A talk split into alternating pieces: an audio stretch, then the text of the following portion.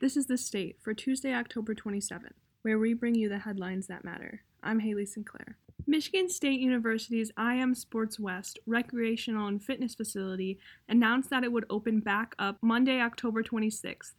COVID 19 procedures have been implemented to maintain the safety and well being of the staff and students. According to the Recreational Sports and Fitness Services website, mandatory safety measures include a health screening, cleaning and disinfecting, temporarily no access to locker rooms, and the requirement of masks as suggested by the CDC. IM West also has a new AirPHX system, a proprietary technology that generates oxidizing molecules from ambient air. The oxidizing molecules eradicate pathogens at a cellular level, including the coronavirus. The Spartans lost to Rutgers 38 to 27 in the first football game of the season Saturday. Prior to the game, Michigan State University police took a firm stance against tailgating. Last week, ELPD started issuing $500 fines for violating gathering limits.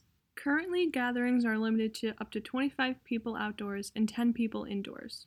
Despite several warnings from local authorities, parties ensued at seven locations on game day. City officials originally encouraged an educational approach from police when it came to violating health orders. However, as the COVID 19 pandemic continues, police are now expected to use an enforcement approach.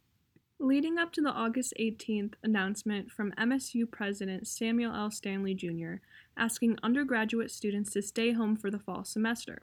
Members of the class of 2024 were preparing for move in day, buying dorm necessities and using their final week before the move to campus to pack and say goodbye to their family and friends at home.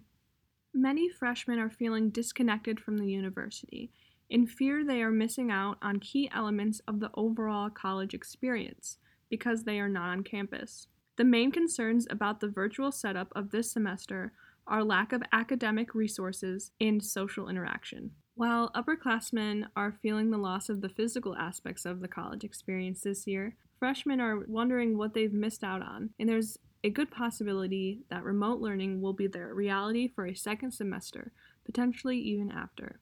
I'd like to thank Anastasia Priami, Hannah Brock, and Variana Daniel for their contributions to today's news. Thank you for joining us for The State, produced by the State News and Impact 89 FM. You can find us online at statenews.com and impact89fm.org. We'll be back tomorrow with more.